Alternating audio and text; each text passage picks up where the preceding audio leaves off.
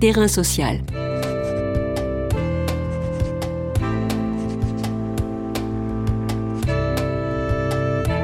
Hugues Chevarin. Bérangère Stassin. Bérangère Stassin est maîtresse de conférences en sciences de l'information et de la communication à l'Université de Lorraine et membre du Centre de recherche sur les médiations.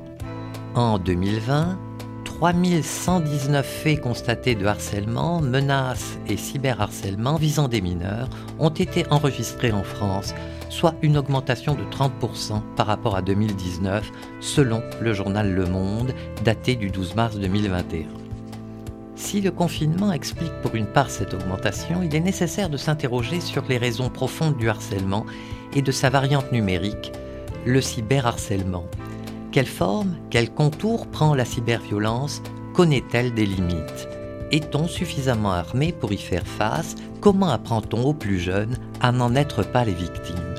Terrain social, aujourd'hui, se demande comment l'on reconnaît le sans-visage de la cyberviolence. Terrain social. Bonjour Bérangère Stassin. Bonjour. L'annonce par Marlène Schiappa, la création d'un comité de parents pour lutter contre le harcèlement scolaire suite à la mort de la jeune Alisha, dont l'objectif est, je cite, de mieux outiller les parents contre ce fléau, cela ne montre-t-il pas qu'en 2021, la France accuse un retard considérable dans le traitement du harcèlement, de même que dans sa version numérique, le cyberharcèlement? Quelles sont les raisons de ce retard et depuis quand se préoccupe-t-on vraiment de harcèlement et de cyberharcèlement? La France, euh, effectivement, accuse un retard euh, par rapport à la problématique du harcèlement et contrairement aux autres pays européens. On sait par exemple que la Scandinavie a développé des, outils de prévention du harcèlement dès les années 70 et pour les pays anglo-saxons euh, à partir des années 80-90. En France, on a vraiment pris conscience de la nécessité d'agir au tournant des années 2010. Donc on a entre 30 et 40 ans de retard par rapport aux autres pays européens. Alors cette prise de conscience, elle s'est expliquée par euh, différents phénomènes. Les premières enquêtes de victimation qui ont été menées par Éric de Barbu en milieu scolaire et qui ont révélé que environ 6 à 10% des élèves étaient harcelés chaque année. En 2013, on a pris conscience que le harcèlement scolaire, la violence entre pairs sortait désormais de l'école par le biais des, réseaux sociaux, des smartphones, euh, etc. Et l'année 2013 est surtout marquée par le suicide de deux adolescents, Marion et Matteo, qui se suicident à quelques jours d'intervalle pour des raisons de harcèlement et dans le cas de Marion également de cyberharcèlement puisqu'elle était harcelée à l'école et également sur Facebook. Dans son rapport, le député Erwan Balanan, livré en octobre 2020, dit L'éducation nationale a pris l'ampleur du phénomène du harcèlement scolaire, mais on voit que tout ce qu'on a gagné à l'école par des professeurs mieux formés, on l'a perdu sur le numérique. Et on a aujourd'hui en ligne des pratiques terribles qui sont compliquées à gérer pour les familles.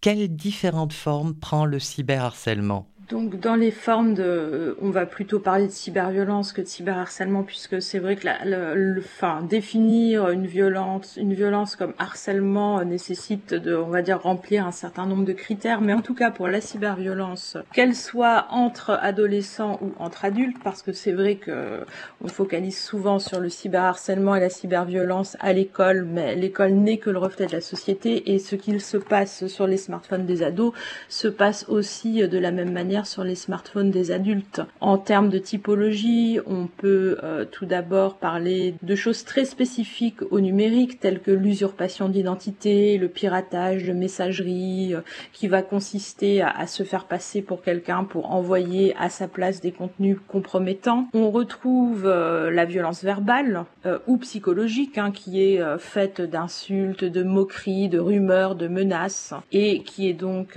envoyée par SMS euh, via les, réseaux sociaux. On retrouve également une médiatisation de la violence physique, donc ce sont des, scènes d'agression ou des agressions qui sont filmées, généralement qui sont filmées afin d'être euh, diffusées et partagées en ligne. Et là, on retrouve un peu ce qui est, on va dire, le, fléau euh, des, des, collèges et des lycées c'est les actes de pornodivulgation et de diffusion d'images intimes sans le consentement de la personne qu'elle représente. C'est euh, ce que les anglo-saxons nomment le revenge porn.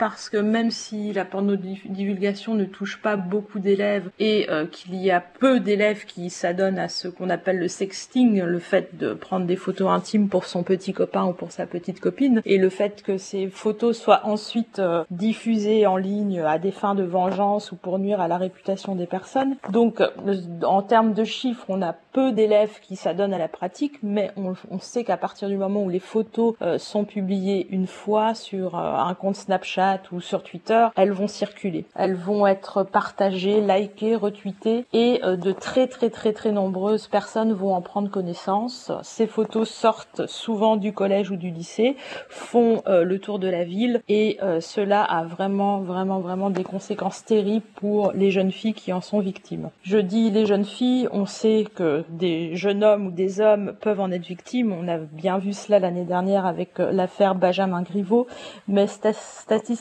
ça touche quand même dans 90% des cas des jeunes filles ou des femmes. Cette cyberviolence et dans sa forme du cyberharcèlement, c'est une violence qui n'a pas de frontières physiques. Est-ce un des aspects particuliers, le fait qu'elle quitte les cours des écoles, elle quitte l'enceinte de l'entreprise, elle quitte, etc., etc., etc. La barrière physique dont vous parlez, c'est un élément essentiel pour comprendre le phénomène, mais également la barrière temporelle, parce que le rapport à l'espace et au temps n'est pas du tout le même qu'avec euh, le, phénomène traditionnel euh, de harcèlement scolaire ou de harcèlement moral au travail euh, ou de harcèlement sexuel. Le harcèlement, si on le définit, on peut focaliser sur le harcèlement scolaire, c'est le fait d'être victime de manière répétée de brimades exercées par une personne ou un groupe de personnes dans une relation où il y a une asymétrie des forces. Donc soit je suis euh, régulièrement malmenée par une personne qui a l'ascendant physique ou psychologique sur moi, soit je suis régulièrement malmenée par un groupe de personnes. Ce qui est souvent le cas à l'école, le harcèlement, ça reste avant tout un phénomène de groupe. Donc cette asymétrie des forces, on la retrouve euh, sur le web. Hein. À partir du moment où un contenu est publié, on, on sait très bien qu'il sera vu par de nombreuses personnes, mais la répétition elle est plus difficile à appréhender parce qu'une personne qui va publier une photo une seule fois, donc commettre un acte de cyberviolence ponctuelle, peut participer d'un phénomène de harcèlement. Et ce phénomène, il va se développer par le fait que de nombreuses personnes vont liker ou retweeter le contenu. Donc finalement, la répétition, elle vient de la fragmentation des actions que permettent les réseaux sociaux. Et comment la loi qualifie-t-elle ces pratiques? La loi d'août 2018 va désormais qualifier euh, ce phénomène groupal de harcèlement de meute pour bien faire comprendre euh, aux gens que liker une fois euh, un contenu compromettant ou insultant ben, peut nous faire devenir harceleurs si d'autres personnes parallèlement ont liké ou partagé le même contenu. L'autre aspect à prendre en compte, et c'est bien là que les choses nous échappent, c'est, donc tout à l'heure on a dit il n'y a pas de barrière temporelle, c'est le fait que les photos ou les insultes ou les photomontages ou les vidéos qui sont publiées donc une fois, on va dire ça, ça, fait le tour du collège, du lycée ou de la ville, il y a bien voilà un phénomène de harcèlement et de cyberharcèlement qui se produit. Puis l'affaire retombe et euh, des mois, voire des années plus tard, les contenus surgissent à, nouveau. Hein. on sait que les traces numériques, elles sont intelligentes et quand bien même on supprime certains contenus du web, on n'est jamais sûr qu'ils soient euh, supprimés à jamais. Les traces ressurgissent, les personnes voient à nouveau leur image et leur réputation euh, mise à mal et les contenus recirculent à nouveau, la violence se répète et on a à nouveau un acte de cyberharcèlement qui peut très vite se constituer. Donc c'est voilà toute la différence hein, et ça rejoint un peu ce que la question que vous me posiez tout à l'heure. L'école, l'éducation nationale a effectivement pris le sujet au, sérieux et développé euh, toutes sortes d'actions éducatives, pédagogiques au sein des établissements scolaires, mais les professeurs, euh, les CPE, les infirmières euh, n'ont pas de prise sur ce qui se passe sur les réseaux sociaux une fois que les élèves sont sortis de l'école. Quelles solutions pour endiguer cette cyberviolence au niveau de l'institution et des personnels, mais aussi auprès des enfants qui en sont les victimes? Tout d'abord, quels éléments structurants voyez-vous dans les institutions comme l'école qui permettraient de mieux former les personnels à cette lutte? C'est vrai que depuis que les pouvoirs publics ont pris conscience de la nécessité d'agir, il y a quand même de très nombreuses actions euh, qui ont été mises en place au sein des écoles et notamment des actions à destination des enseignants et on va dire des, personnels éducatifs.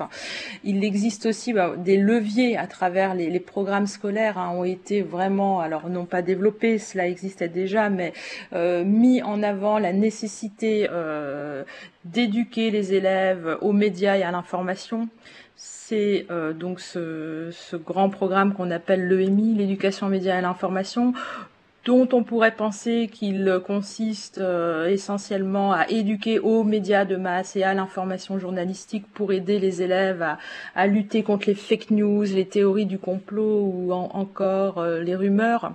Mais l'éducation médias et à l'information permet également de former les élèves à la gestion de, leur identité numérique et euh, permet, ou en tout cas vise à leur apprendre à publier de l'information de manière euh, éthique et responsable au sein du web. Ça, c'est un, levier assez intéressant.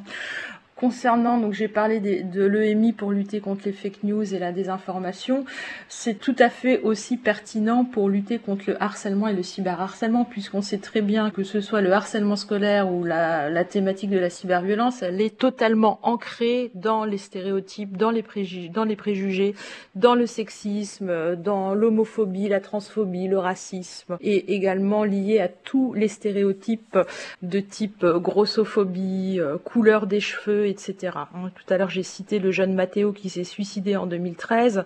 Euh, la principale euh, raison euh, du fait qu'il soit harcelé régulièrement était sa couleur de cheveux. C'est un, jeune homme qui était roux et qui subissait donc une sorte de roussophobie, si on peut l'appeler comme ça. Donc, à travers l'éducation média et à l'information, on va apprendre à, dépasser les stéréotypes et les préjugés pour lutter contre la désinformation et les fake news, mais aussi pour lutter contre toutes ces discriminations et préjugés qui constituent vraiment le terrain fertile du harcèlement et du cyberharcèlement. J'aimerais maintenant aborder un aspect de vos recherches qui concerne le développement de l'empathie afin que les enfants puissent analyser et comprendre les comportements et savoir se positionner face à la cyberviolence. Est-ce, j'imagine, une des clés pour combattre ces phénomènes?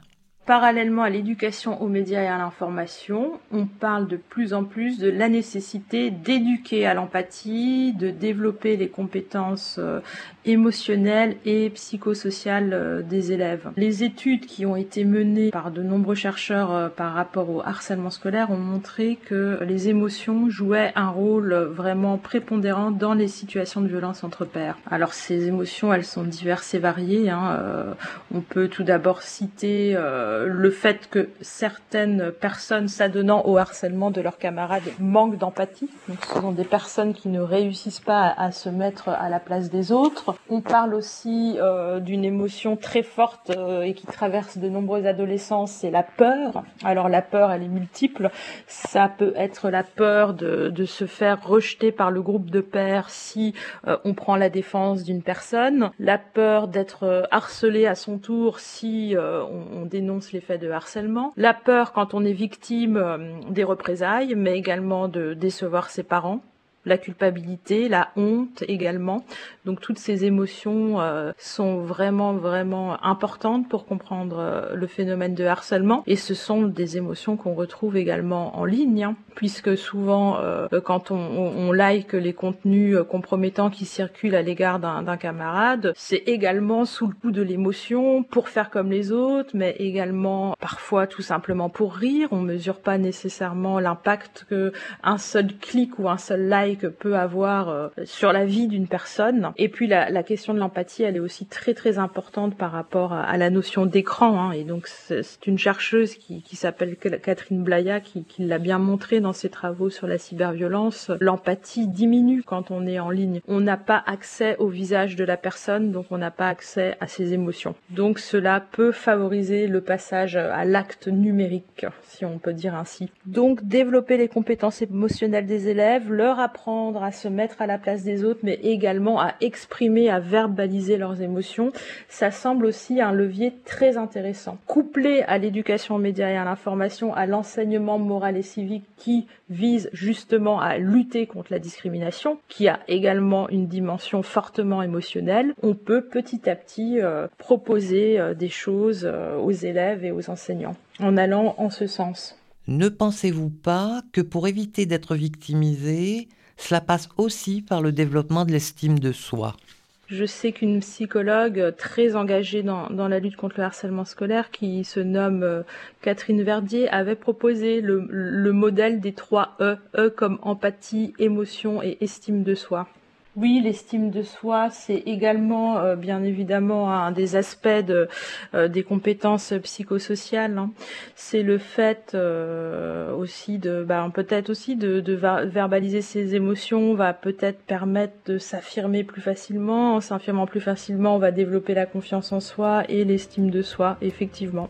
Merci Bérangère Stassin. Je rappelle que vous êtes maîtresse de conférences en sciences de l'information et de la communication à l'Université de Lorraine. Vous avez publié Cyberharcèlement, Sortir de la violence à l'école et sur les écrans aux éditions CEF en 2019. Terrain social.